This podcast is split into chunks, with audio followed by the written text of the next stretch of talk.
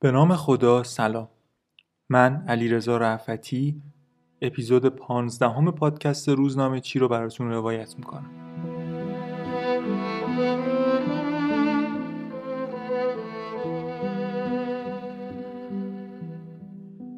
روایت امروزمون رو از مجله اطلاعات هفتگی تعریف می‌کنیم. شماره ای که جمعه 15 آذر 1356 با قیمت 30 ریال منتشر شده. دو تا گزارش جالب توی این شماره اطلاعات هفتگی چاپ شده که به هم بی ارتباط هم نیستن. یکی از این دو گزارش از کاخ دادگستری روایت میشه.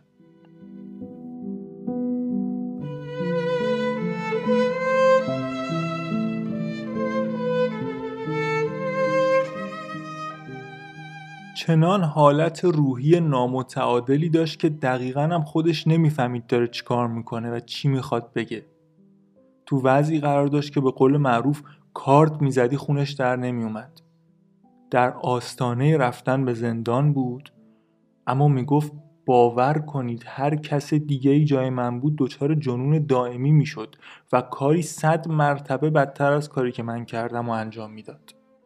با اینکه متهم بود و مقصر کاری که اتفاق افتاده بود شناخته می‌شد اما دوستا و آشناها و هر کسی که دورش جمع شده بود اونو مقصر نمی‌دونست. حتی آقای سانعی بازپرس شعبه یک دادسرا اما چون از نظر قانونی متهم بود باید جوابگو می بود.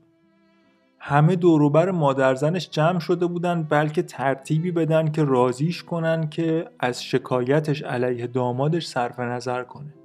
پزشکی قانونی برای مادرزن این مرد 25 روز طول درمان نوشته بود و از اونجا که یکی از دندوناش هم بر اثر ضربه‌ای که دامادش بهش زده بود شکسته بود پرونده جنایی هم تشخیص داده شده بود و جرم مرد جنایی بود مرد می‌گفت هفت سال تمام من و زنم آنچنان زندگی زناشویی عاشقانه ای داشتیم که باور کنید همه دوستا و آشناهای متعهل ما زندگی ما رو سرمشقشون قرار داده بودن. سال قبل من بعد از سالها کوشش و تلاش و پسنداز بالاخره موفق شدم یه خونه بخرم. و از اونجایی که بیش از حد به همسرم علاقه داشتم دوست داشتم خونمون رو به نام زنم کنم و این کارو کردم. مدتی قبل من برای یه مأموریت اداری عازم یه سفر 15 روزه شدم که این اصلا تازگی نداشت. من قبل از این هم می‌رفتم مأموریت و سفر کاری. به هر حال من سفر رفتم و برگشتم. دو روز پیش بود که متوجه شدم همسرم کاری کرده که هیچ دیوانه حاضر به انجام این کار نیست. البته من در این مورد واقعا همسرم و مقصر نمی‌دونم چون می‌دونم که همسرم شدیدا تحت تاثیر مادرشه. و مجبور هر کاری که مادرش ازش می‌خواد و انجام بده. ماجرا از این قرار بوده که یه روز همسر و مادر زنم در قیاب من میرن یه مهمونی خانوادگی. بعد اونجا یه خانوم میا می‌بینن که یه پالتوی پوست گرون قیمت تنشه. اینا شدیدن وسوسه میشن و علاقه پیدا می‌کنن که یه پالتوی پوست بخرن.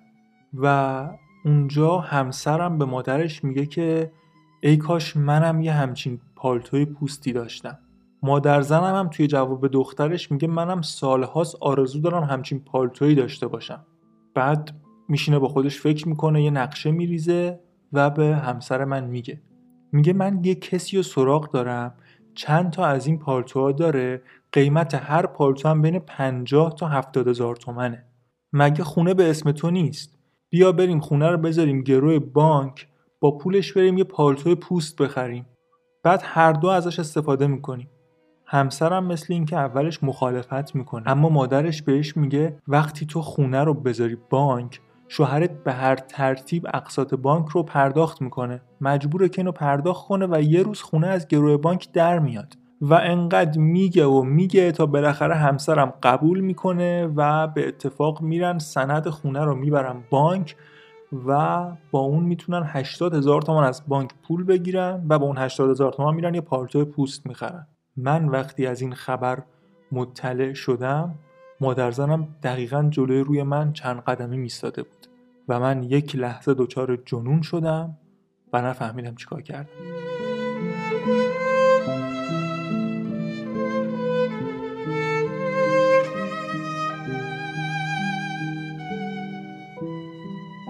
حالا داستان این پالتوهای پوست گرون قیمت چی بوده؟ بهتره بریم سراغ یه گزارش دیگه که توی همین شماره مجله چاپ شده. در آستانه زمستان جنجال پالتوی پوست سگ برای خانم ها. این عنوان گزارشیه که توی اطلاعات هفتگی چاپ شده. میگه شاید تعجب آور باشه. اما طراحهای مد توی آلمان پای سگ رو هم به میون کشیدن و از پوست این حیوان پالتو برای خانوما تهیه می‌کنه تلاش مدسازای آلمانی از سال گذشته شروع شد و بالاخره اونا به این نتیجه رسیدن که از پوست سگای وحشی چینی میشه پالتوهای زیبایی ساخت و به جهان مد عرضه کرد. یه مدساز معروف برلینی میگه استفاده از پوست سگ صنعت پوستسازی و پوست فروشی در اروپا رو از ورشکستگی نجات داد. به خاطر اینکه پاییز امسال خانمای مد پرست استقبال بینظیری از این پالتوهای پوست سگ کردن.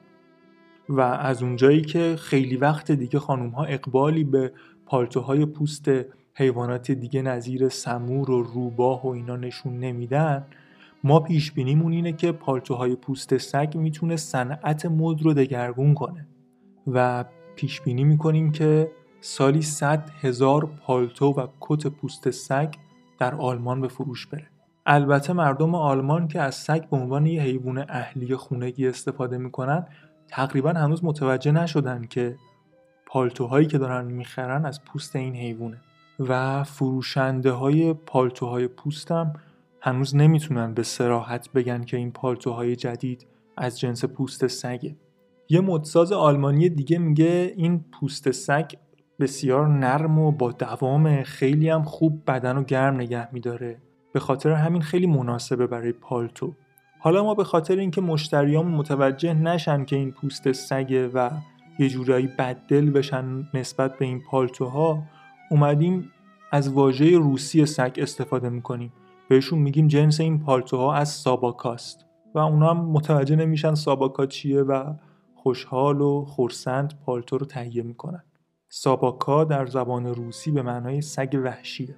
حالا داستان چیه؟ قضیه این پوست سگ چینی که وارد آلمان میشه اینه که این سگا معمولا سگای وحشی کوهستان و بیابانن که چینی ها اینا رو شکار می‌کنن و از گوشتش استفاده می‌کنن اتفاقا گوشتش هم طرفدار زیادی توی چین داره و پوست اینا تقریبا بلا استفاده است پوستا رو میندازن توی زباله ها و تاجرای آلمانی میرن این پوستا رو می‌خرن میان میدن به کسایی که توی صنعت مد و پوشاک فعالیت می‌کنن. اما خب یه مشکلی هم این وسط هست. از طرفی مدسازان آلمانی شدیدن وحشت دارن که در آینده نزدیک مشتریاشون بفهمن که این پوست سگ بوده و جنجال بپاشه و اصلا حامیان حقوق حیوانات پاشون وسط واس و براشون دردسر بشه. از طرف دیگه خب شامه سگ ها به شدت قویه. و این خانومایی که پالتوی پوست رو میپوشن و تو خیابون میرن معمولا وقتی یه سگ اینا رو می‌بینه و بو می‌کشه براشون درد سرساز میشه و اگه کسی نباشه اون سگ رو بگیره تا حد تیکه پاره کردن اون پالتو جلو میرن. خلاصه توی این گزارش چند نمونه آورده از مانکنها و مدل هایی که با این پالتوها بیرون رفتن و سگ بهشون حمله کرده. اما خب تا سال 1356 که این مقاله نوشته شده ما نمی‌دونیم که بعدش سرنوشت این پالتوهای پوست سگ چی شده.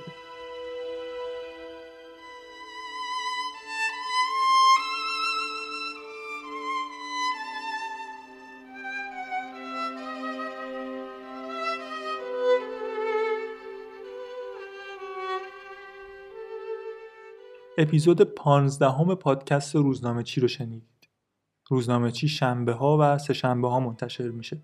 توی اپیزودهای فرد یک ناداستان رو از دل مطبوعات روایت می‌کنیم و توی اپیزودهای زوج یک ناداستان که هنوز در مطبوعات چاپ نشده.